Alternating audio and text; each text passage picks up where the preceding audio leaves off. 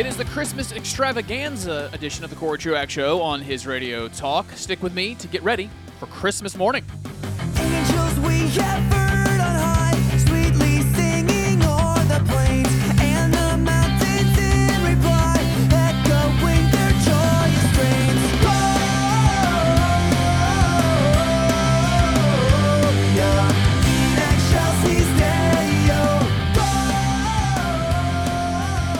A fan of these two episodes every year. We are in year eight or nine, I can't recall, of the Corey Truax Show, and every year, the last episode of the year and the first one of the next year are very different.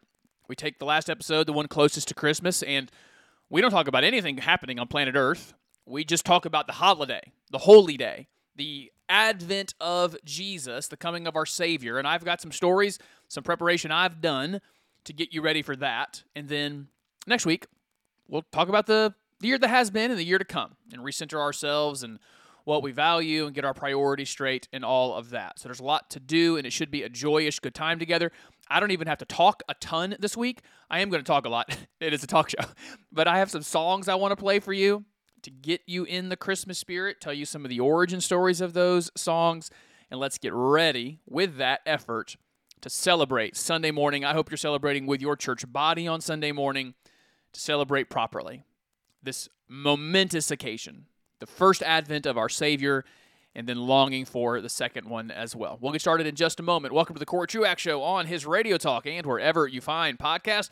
I should say here at the end of the year, thank you to his radio. Thank you to Gary Miller for what is eight or again eight or nine years. Kind of crazy that it's been going on that long for the Corey Truax Show. Also, some folks to say uh, thank you to are the supporters of the show, those that give monthly, those that just listen and share the show regularly. I see you out there. I'm grateful. I'm thankful for that, for all the encouraging messages you send me. Uh, I think of one I never responded to. An old friend, Chandler, sent me something about just enjoying the Advent content that we're doing. And those numbers are great, by the way. You guys apparently like talking about these things. So I am grateful.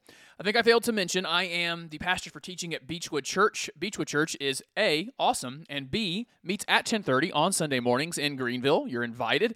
Got lots of folks coming to Greenville constantly. If you're riding down the road on Christmas Eve morning right now on his radio talk, headed to where you're headed to celebrate Christmas, hey, come on tomorrow morning. I hope everyone's church is meeting on Sunday morning. I know we are. We're going to meet there at 1030. I'll be preaching. Would love to have you. You, the listener, you're worthy of preparation. You give me 50 minutes every week. If you're listening live on his radio, it's an hour. And I would not do you the disservice of turning on the microphone and just free flowing what's happened in my week. I have prepared for you some things to get ready for Christmas, and let's start here. I don't think I'm odd in that Oh Holy Night is certainly my favorite Christmas song. The combination of theology, music, let's go with creativity, the beauty of its harmonies. I think it's not even close. It's the best Christmas song there is. I would put Hark the Herald Angels Sing as your best theological Christmas song. If you just want to get into the deep intellectual, but then the, that intellectual drive to your affections, the things that you know when you know they are true will drive your emotions. And if you get into Hark the Herald Angels Sing, it will fire you up, uh, fire up the emotions because it's going to light your mind on fire. Like think of that line, veiled in flesh. So there's something covering the true nature of him. Veiled in flesh, the Godhead see. So the Godhead from all of time. I'd love to see him, but if I see the Godhead, the Trinitarian Godhead, I will be incinerated in my ghastliness compared to his holiness. So behind the Godhead, it's veiled in flesh, the Godhead see. Hail, the incarnate, the fleshly, the put on a body deity. See God in Jesus. When you think of that, that I'm going to do that eventually, I will get to see his face. But you start to recognize the grittiness of the Christmas story, how fleshly it is. I don't mean that in the, the biblical sinful sense of flesh, but how embodied it is. That's an embodied baby coming out of embodied woman in a dirty place with particular smells, and a man trying to clean the junk out of that baby's nostrils so he can so he can smell and breathe. You think about the Jesus ministry. It's not a fable, it's not a fairy tale. He walked on the planet, he was embodied. It's Tim Keller, I think, that often says people say they're looking for an airtight argument for Christianity, and we got something better. We got an airtight person, got someone in the flesh. So I love O Holy Night. I think Hark the Herald Angels Sing is your best theological, from line to line, Christmas song. But there's one that hit me years ago, a few years ago, that we sang at Beechwood Church on Sunday, and it just has one of my favorite lines. If you're picking one line, this might be my favorite one in a Christmas song. It comes from O Little Town of Bethlehem, where you have, uh, I think it's verse 3. Uh, something about uh, an in, Here it is. Corey, start writing stuff down. Um, I say I'm, I'm prepared, and I didn't even write this down. And in thy dark streets shineth the everlasting light. Imagine the dark streets of a town on the backwater of, actually, the backwater of the back end of the Roman Empire, a middle of nowhere place. So you've been out when it's dark in a place that doesn't have what, what we call now light pollution with so many electric lights everywhere. It's dark out there. And in that dark little town, in thy dark streets shineth the everlasting light. It's almost mystical. It's almost magical. Think about it, even try, try to apply it to modern day. Some random town right now in Libya, in Mongolia. I'm trying to think of far flung places. There's 100 people in a village, no electricity for 100 miles. And in their dark little streets, God might come in a body. We talk about the quote magic of Christmas, end quote. But there is something mystical and magical about that. In the dark streets of this little town, Bethlehem, the everlasting light. And then here's the profound line that I love it's the hopes and fears of all the years are met in you or met in thee tonight. Man, if we just don't sing past that and dwell on what the writer says there, it is profound. All of the hopes of all the people, they're met in Jesus. Every hope for connection and relationship, for acceptance, inclusion, care, reconciliation, forgiveness, all the hope I've ever had, it's it's met in this one baby. The hopes and the fears.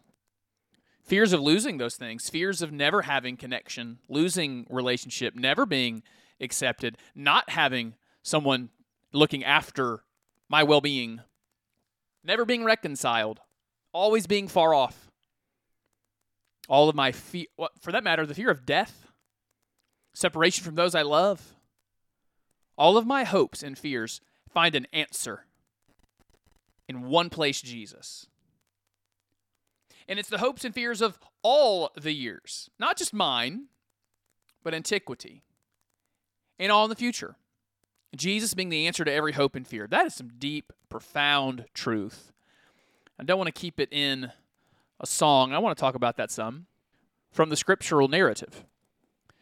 So let's start from the beginning. What are the hopes and the fears? Well, we go to the we go to the, the scriptures that those that would have been around Jesus first would have lived in. They would have lived in Genesis and seen how before the fall of man everything was right and perfect. And then after the fall of after the fall of man, after the sin of Adam and Eve, everything just falling apart and that being the answer to why there's so much longing in our hearts. The longing is real. We want things to be different. We know things shouldn't be this way, and we want the world reconciled. We want the earth made right. We want people to love each other and love God. There's a longing in our hearts for all of what's wrong to be made right. And so immediately, all of that longing starts to search. When you're longing for something, you look for something. And so as we keep reading the narrative of the scriptures, and we've seen the fall of man, we want things to be made right, we immediately run into Cain and Abel. See, maybe one of them. Maybe Abel here. He's, he seems to really kind of be nailing it. Maybe it's going to be Abel that can meet the call of making everything right. Because as soon as things were made, or as soon as things were broken, God makes a promise. I'm going to send somebody. We're going to make this right. All of the disease and death and toil and betrayal and hatred and disconnection and irreconcilable differences, all of the problems, everything's going to be solved. I got one coming. He's going to meet your hopes and fears. And so we immediately start searching and we run into Cain and Abel, and it does not go well. We run into Noah, and he is the only only righteous man of the time, only one doing right. And man, we think he's kind of nailing it. He's faithful. He builds he builds a, a ship to protect his family. But man, when that goes when that ship finally hits something, it does not go well with Noah. We got him drunk impregnating his daughters in a cave. And we keep going, and maybe even some naive mind might read Babel and go, well, maybe this, the Tower of Babel, and go, this, this is the answer. Maybe it's not Jesus, maybe not God sends one, but we all become one and build something to become like gods. And then that breaks. And we just keep reading and we're searching and we're longing. Is anybody ever going to come and make this right? Oh, well, here's Abraham. He believed God and it was counted to him as righteousness. And he listens to God, does exactly what he's told, and leaves his land to go after a new one. And he gets a promise that Yes, so I've I have promised one, and it's through you and your line. That promise I made back in the garden, we're gonna fulfill that. And we watch Abraham, and we want him to be the guy, and he just, whew. Remember the Hagar story? Uh, maybe he's not Abraham. Okay, well, good news. He has a kid, Ishmael, and that doesn't go well.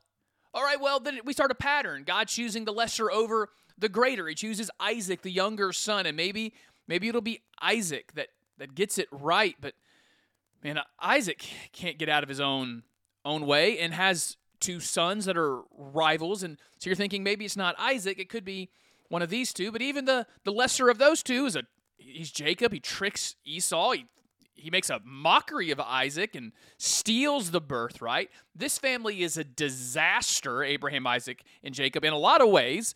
And then we get a, a narrative here that, well, Jacob has four wives, has 12 sons, and at least one of them, he's got a bit of an arrogance problem. Joseph is a young man, doesn't know when to stop talking about his dreams, causes strife within his family. You think, well, maybe it is Joseph. He does seem kind of special. Before they throw him into a pit, he goes off to Egypt, and God purposes what they meant for evil to be good. And you think, well, I guess it's not. I guess it's not Joseph because then Joseph dies at the end of that narrative, and we're start, we're starting to lose hope here, because then just hundreds of years pass, and we go, um, here's what happens next. All the Israelites went to Egypt and started to just have a lot of babies, and then Egypt enslaves them. Uh, all right, I'm, I'm to need some hope here. I, I still feel this longing for things to be made right. And Cain, Abel, Noah, Abraham, Isaac, Jacob, Joseph, none of them None of them are close. And then rises up, all right, well, I'm going to pull Moses. You mean the Moses that killed those guys? Yeah, that Moses. The, the Moses with the stutter, who doesn't even want to go before Pharaoh, won't, won't believe, won't have faith to do what God tells him to do? Yep, that Moses. All right, and God does incredible things through Moses to take them to take his people out of Egypt through the Red Sea to the promised land. All right, awesome. Maybe it'll be Moses, but Moses handles his business in the wilderness not not all that well, and God says you can't go. And it speeds up. We start to look at well, maybe it's going to be Joshua, this faithful spy who goes into the land, but he has his own problems, can't keep sin out of the camp. He dies. Everything falls into disarray so that every man is doing that which is right in his own eyes. We get some judges and Othniel and Ehud. We get some cool stories of Deborah and Samson and Gideon. All that gets to happen, and then we're just look no, and all those judges. A lot of them are disasters. And as we're reading the narrative, we keep looking back in Genesis and go, is anybody gonna fulfill these hopes and fears? This is not going well." And then, all right, give us a king. Let's see how Saul does. Saul tries to do oh, he's the wrong person who does right things, but he's the wrong person to do it. God rejects him. Saul tries to kill his successor David. David kills a man, takes his wife as a man of war, can't build a temple. So we get Solomon, and really after Solomon and the the exiles and the, the kingdom breaking up, I don't know what we're supposed to hope for anymore.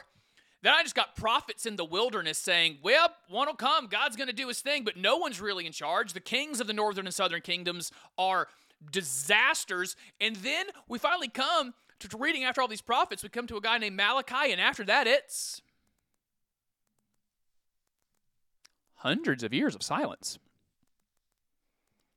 I've been reading, I've been looking, I, I have hopes and fears. Fears that this world won't be made right, and I'm hoping that it will, and I got no hope for it anymore. And now you're not talking, and in to that silence, into the dark, silent streets of Bethlehem, the everlasting light.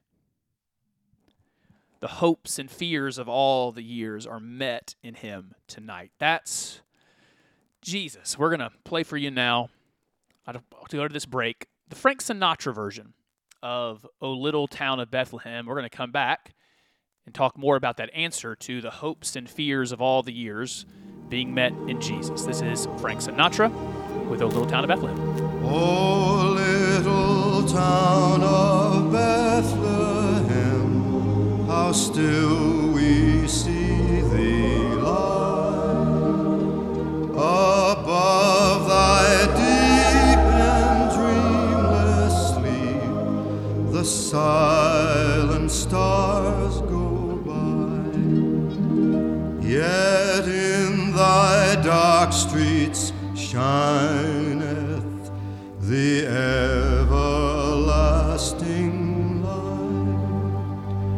The hopes and fears of all the years are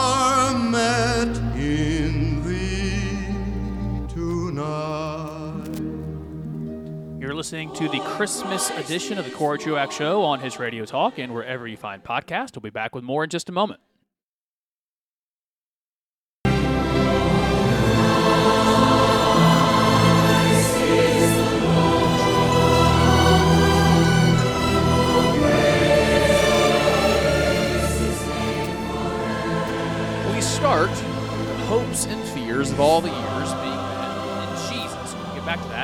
Moment. Welcome back to the Corey Truax Show on his Radio Talk and wherever you find podcasts. Find me, your host, Corey Truax, on Facebook, Twitter, or Instagram. Look for my very unique name. It's easy to find me. You can also email the show at Corey Truax Show at gmail.com. Corey Truax Show at gmail.com. I had to rush a little bit of that narrative in the Old Testament of scriptures that Christmas is the answer to the longing question Who's going to meet all my hopes? Who's going to quell all my fears? And it wasn't any of those men we just talked about throughout the Old Testament. And it wasn't even the temple and the sacrifices. None of those could do it.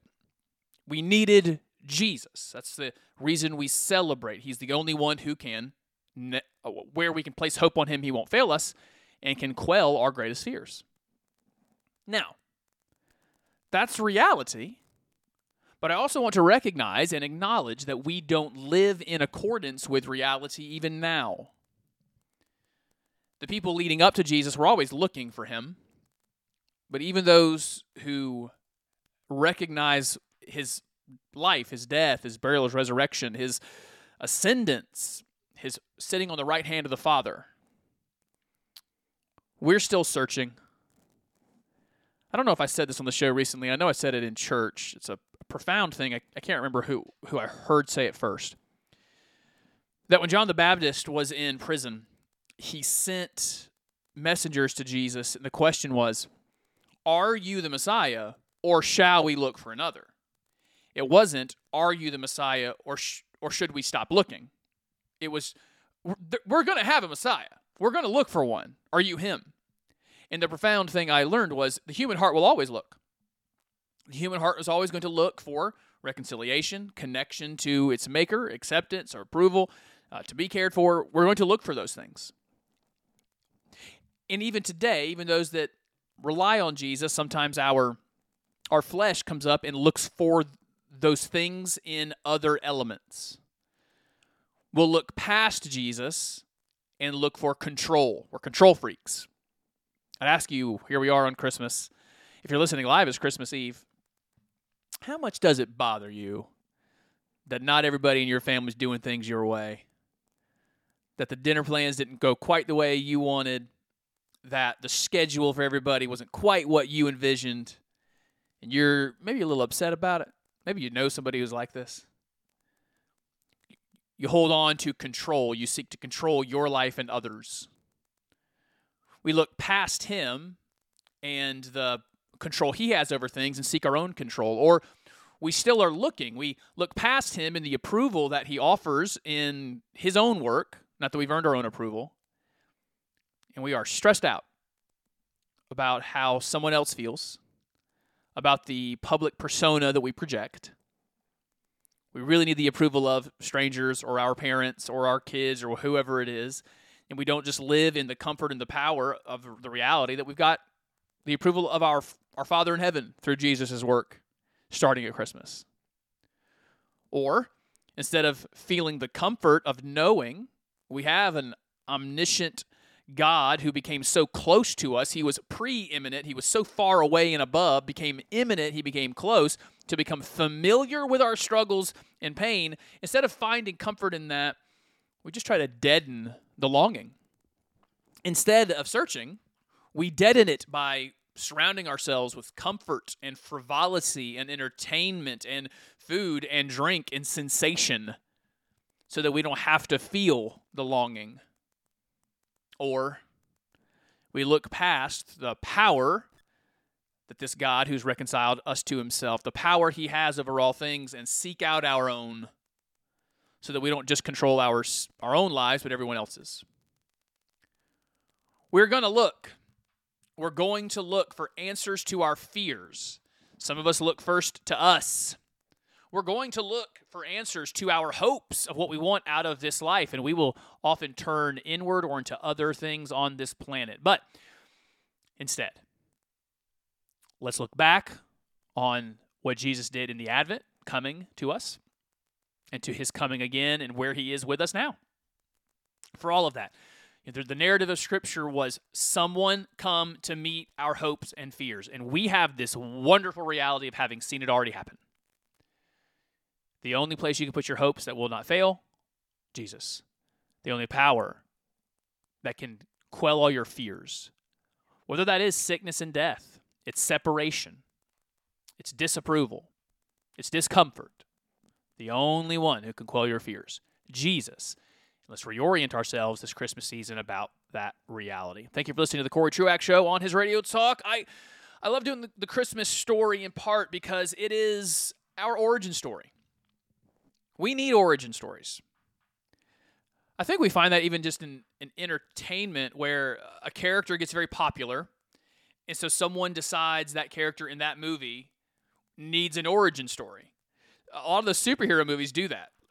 We're more than happy to just accept this person has powers. Like, we'll do the uh, suspension of disbelief thing that I can't remember which artist said that.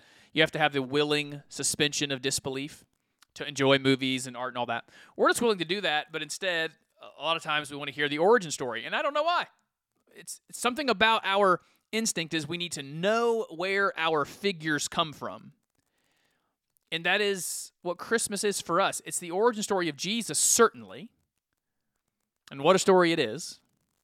Again, no advantages for him middle of nowhere to probably a teenage mother who's going to be ostracized her whole life for having gotten pregnant before she was married, to a father who's probably in some ways ostracized for either getting his betrothed to be bride pregnant before they were married or just assumption that he is some other person has fathered a kid with his wife to not probably not po- like poverty of that day but what we would call poverty. You work that day just to eat that day to take care of yourself that day with man all, all, the trappings of the story. Kings coming from the east lowly that's an important word lowly shepherds being announced for his for his birth. The first evangelists and of uh, the great call to, uh, to celebrate his birth from that group of people. His his origin story is dramatic and incredible. There's angels on a hillside there's a there's another infant john the baptist jumping in the womb at his announcement. There's angels to uh, to that girl and to her husband Joseph. It's it's an incredible story. We love his his his origin story. I even encourage reading it with the family. But it's also our origin story. I would hope you'd identify with that. I, I mean, I would certainly, when I'm meeting someone new, when they ask me for my story, I'm not going to say, well, my story started in Bethlehem. You know, that's not how it starts. But I was saying this. Yeah, I would say, you know, I was born in the Ivory Coast missionary parents and lived the, the MK, the missionary kid life, and give the timeline. But something internally, I know, my truest story is not Doug and Sheila Truax's son, which is an awesome thing to be, by the way. I have awesome parents. Uh, and uh, the an, an American and a Southerner and all those things. My truest story is I have been born again. I have new birth. And the sequence of my new birth started 2,000 years ago in a manger in Bethlehem. And that's my, my origin story. Where'd I come from? Well, in the flesh, I came from Ferkessédougou, Ivory Coast. But in my eternal self, I've been made new by a Savior who came from Bethlehem. We need origin stories. Speaking of them, what I want to do now for you is tell you about one of my favorite Christmas songs and then play a good portion of it. It's the the words are from the great American poet Henry Wadsworth Longfellow. He wrote it 2 years after a terrible tragedy. His wife was preparing food in the home and with an open flame just got some real trouble. She she caught on fire. Um, she died. She died from this accident in the house. He was terribly burned. You may not know that about Henry Wadsworth Longfellow. He suffered terrible burns in trying to to put out the flame that's on his wife, and he he adored his wife, as these poets of the American uh, that that American Civil War era, as the modernist era was about to hit us. Man, th- those men loved their wives had five kids. It is his story had some other tragedy. I mean, his of course he loses his wife, but they had lost some of the five kids before. And then two Christmases after her passing and his terrible burning in a life that had already had some kids pass, he gets notice that his son, unbeknownst to him, his eldest son, has signed up with the Union Army to fight in the Civil War. That that war itself was he wrote long I remember reading one of his poems about that time. It was as if the how did he say it? The uh, the, the pedestal underneath the earth had come apart. Like that's how I mean you consider that if we had it today, your countrymen start killing each other in mass. Like really terrible uh, casualties. You don't you don't really have anybody that you don't know that has suffered terribly, either had a death from that war or someone comes back without a leg or an eye or something. Like everyone's affected by it. It's a horrific tragedy. So there was the war breaking out, his wife dying. He had already had kids die, and now he loses his eldest son. And he writes this really powerful idea that he's on Christmas morning at home, and he hears choir in the distance from maybe an open windowed church singing Peace on Earth, Goodwill to Men. And his instinct is none of that is real. I have no peace. What are you talking about? I've lost children. I just lost my eldest. I lost my wife. The, the world is on fire. We're all fighting each other. What are you talking about, peace on earth? When he heard that song in the bells on Christmas Day. I'm going to play for you the song in a minute, but in another writing of, of Longfellow, he did come to an ultimate conclusion. It goes like this Though in a manger thou draw breath, so talking about Christmas Day, talking about Jesus in the manger, though you are just this baby, though in a manger thou draw breath, thou art greater than life and death. That even in all of the darkness and the tragedy of it, Longfellow, who I, I think was a genuine believer, he recognizes that on Christmas we have the answer to all that tragedy, the answer to all that darkness and death, and that is in that manger was one greater than life, greater than death, and will solve those problems for us. This version is one of my favorites. It comes from uh, David Osmond and Kim Harley. This is I Heard the Bells on Christmas Day.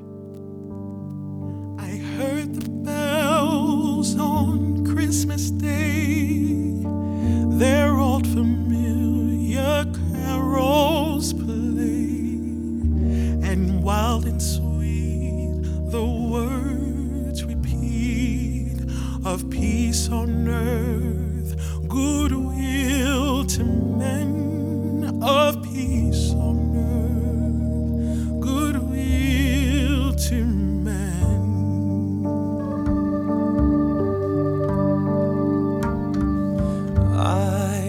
Thought how as the day had come, the belfries of all Christendom had rolled along the unbroken song of peace on earth, goodwill to men, of peace on earth,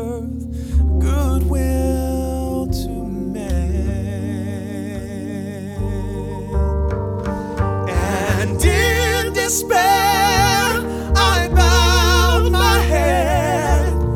There is no peace on earth, I said. For hate is strong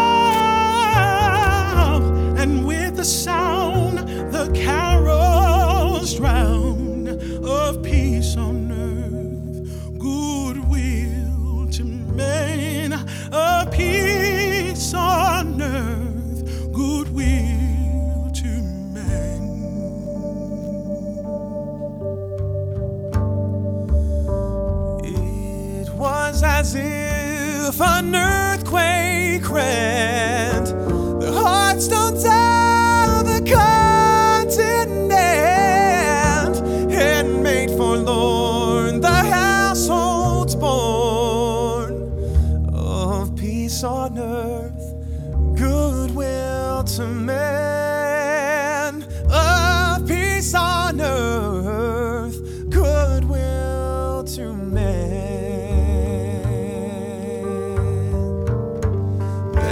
peal the bells more loud and deep. God is not dead, nor doth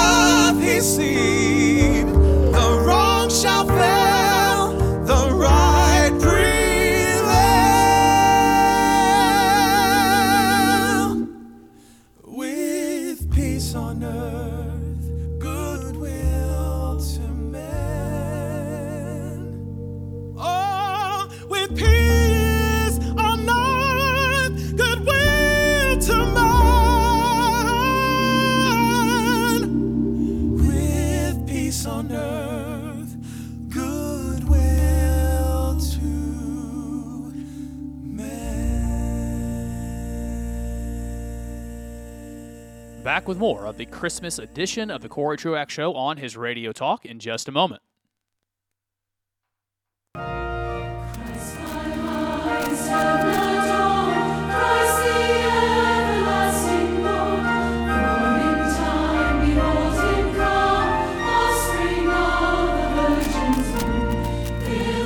Christmas and happy Advent season from all of us here at his Radio Talk and the Corey Truax Show. And when I say all of us here at the Corey Truax Show, that's me.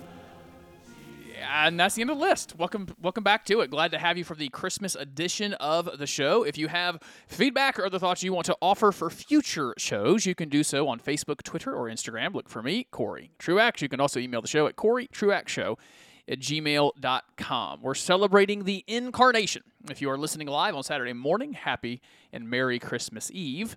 As we prepare for tomorrow, I hope you'll be gathering with not just family and friends, but gathering with your church body to celebrate God becoming man. I, I finished that last segment with the, the song, I Heard the Bells on Christmas Day, and the story of Henry Wadsworth Longfellow for lots of reasons.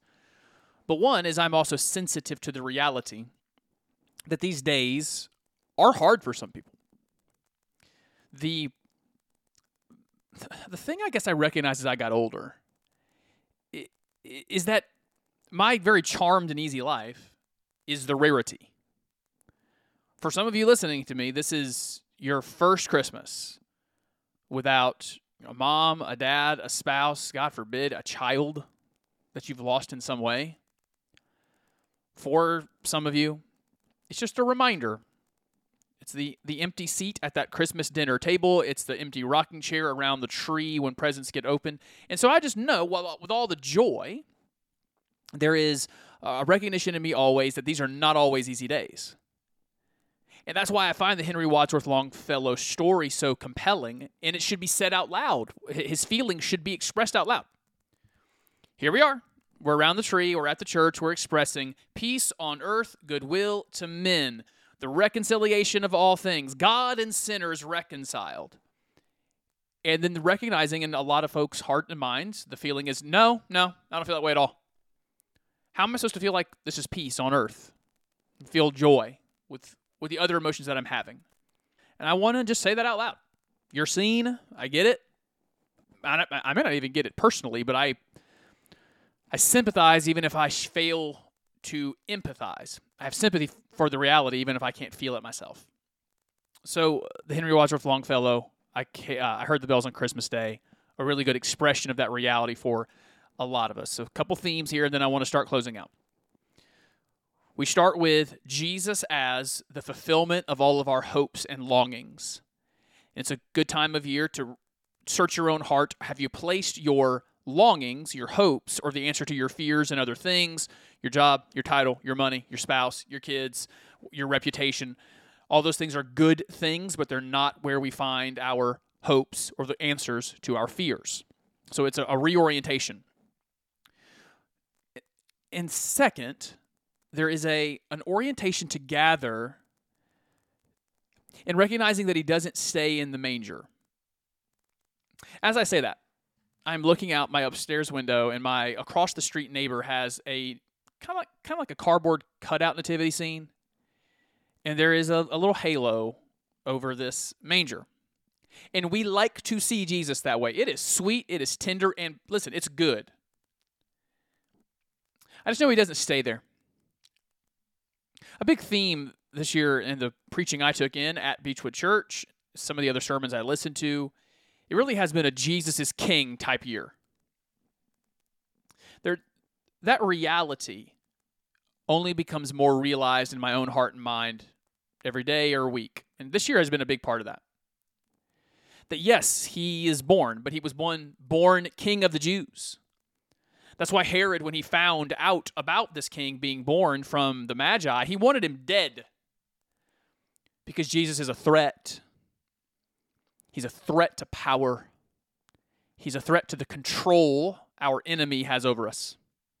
Enemy, and that enemy uses all kinds of methods. Sometimes he uses governments to do it, but he often uses our own nature. He'll use employers. He'll use bad experiences. He'll use bad memories. He'll he'll use abuse that you have undergone, and I I use that word in the denotative sense, actual abuse, but even the connotative sense that ways in which you have been taken advantage of, and the bitterness that can come from that, the the hard work it is to get past those things. He'll use all of those things to control you and have power over you. And part of our maturation and sanctification is recognizing more and more. N- no, those things will not rule over me. King Jesus rules over me. He was born as a threat to power over us, and he will win. Right now, there's a little controversy going around by some YouTuber dude. I don't, I don't even know who this guy is. Uh, he's apparently quite a big deal. His name's Logan Paul, maybe Paul Logan, Logan Paul, something like that. Who just said some really blasphemous things on a podcast. And one of the things that starts to hit me lately is, yeah, you say those blasphemous things. I, I want you to know, YouTuber guy, you will stand before the king one day.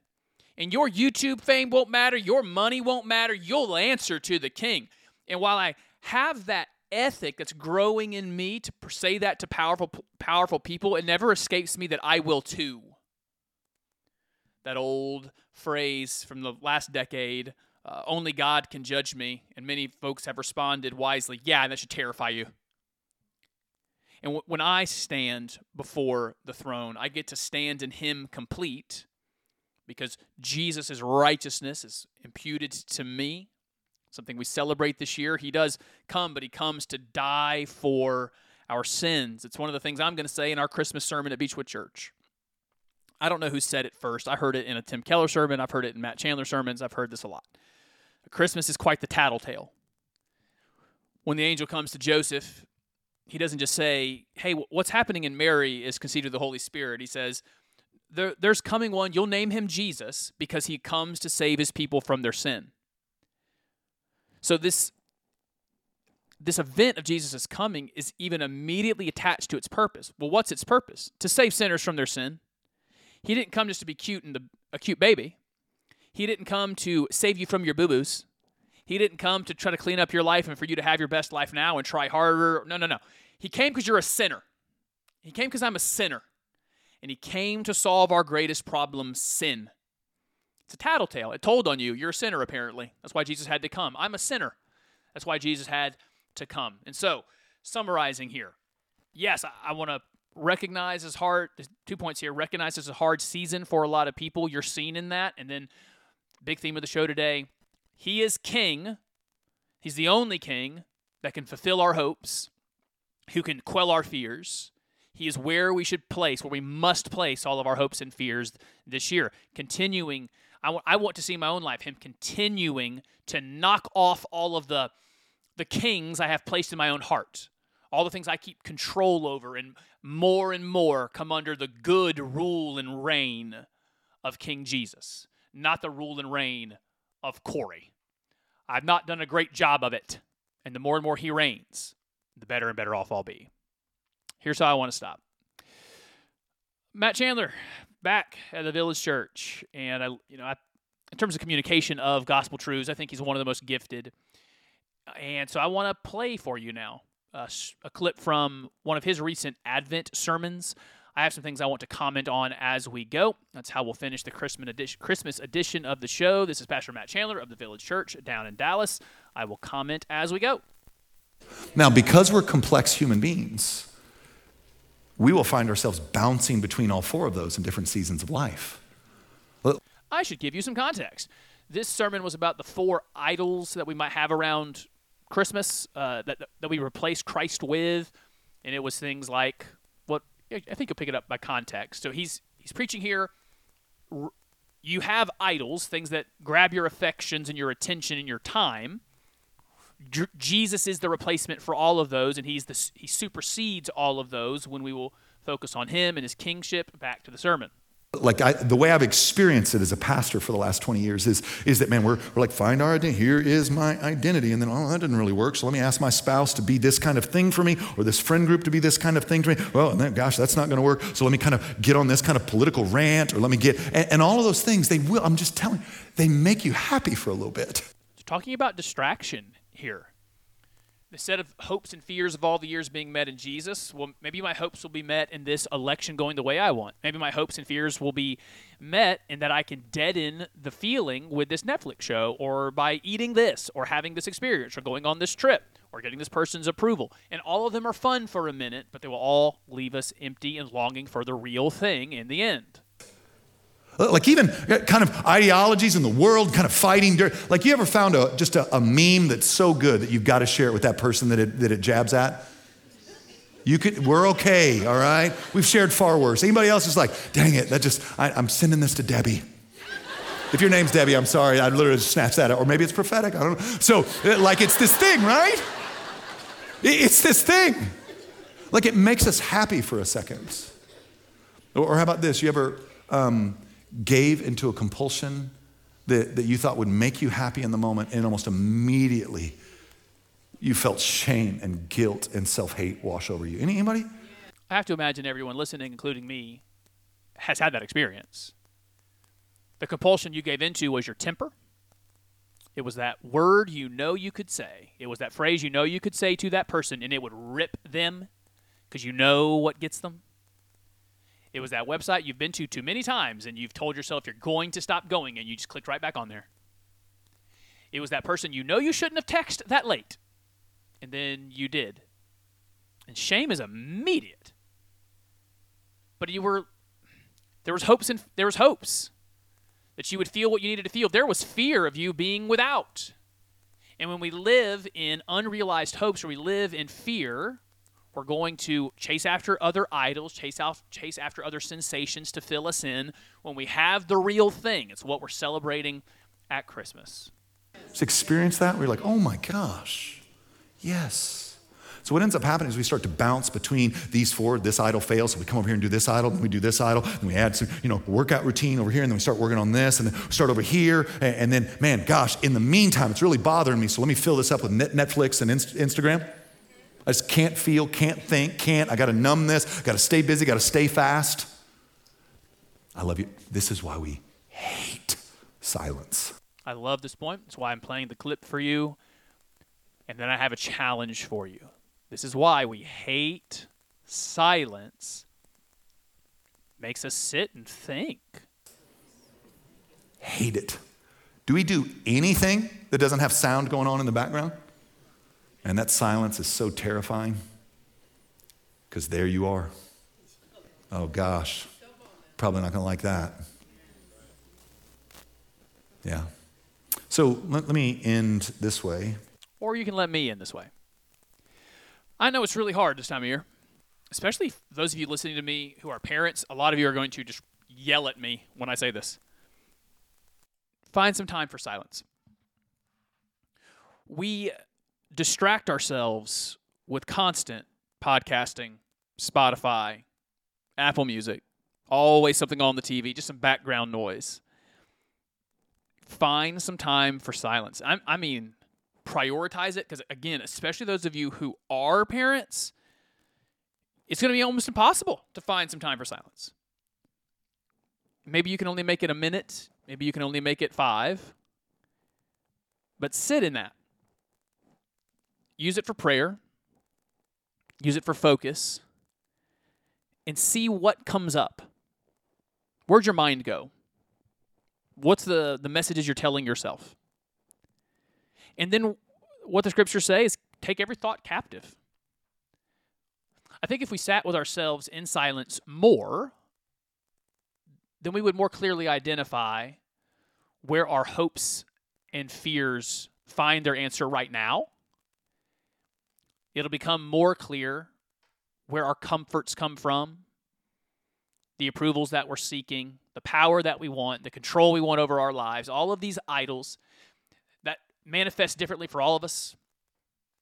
In this era, a, lot of it is about power and control through governmental systems. Sometimes it's it's just having control and power by being the one with all the right theology, which we we want that by the way. We want right theology, but sometimes we just find pride in that and we have we love the approval we get from others or the control and power we can have over others through it. I mean, even good things can have bad motivations.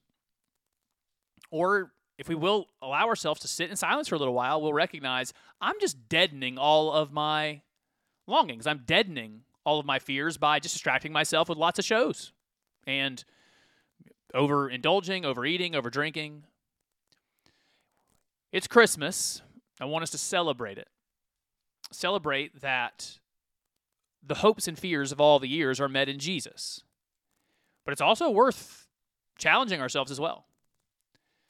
That Jesus is king. He demands our fealty, he demands our loyalty, and it's the best demand we could have. Every other king, every other place we every other place we put our hopes and the answers to our fears always fail us. They're good for a minute and they fail us. This good king came 2,000 years ago to call you away from yourself, to call you away from your idols, to call me away from my idols, to come and live under his rule, his reign. So celebrate that the king has come and he's coming again. Celebrate it. I am asking you to take some time and ask, what are the ways I am not living under the rule of King Jesus, and how might be brought under his good, good rule? Merry Christmas. From all of us at His Radio Talk and the Corey Truax Show, enjoy it with family. Focus on Jesus, the reason that we get to celebrate this time of year. I'll be back with another new edition of the Corey Truax Show next week. Until then, everybody, Merry Christmas, peace and love.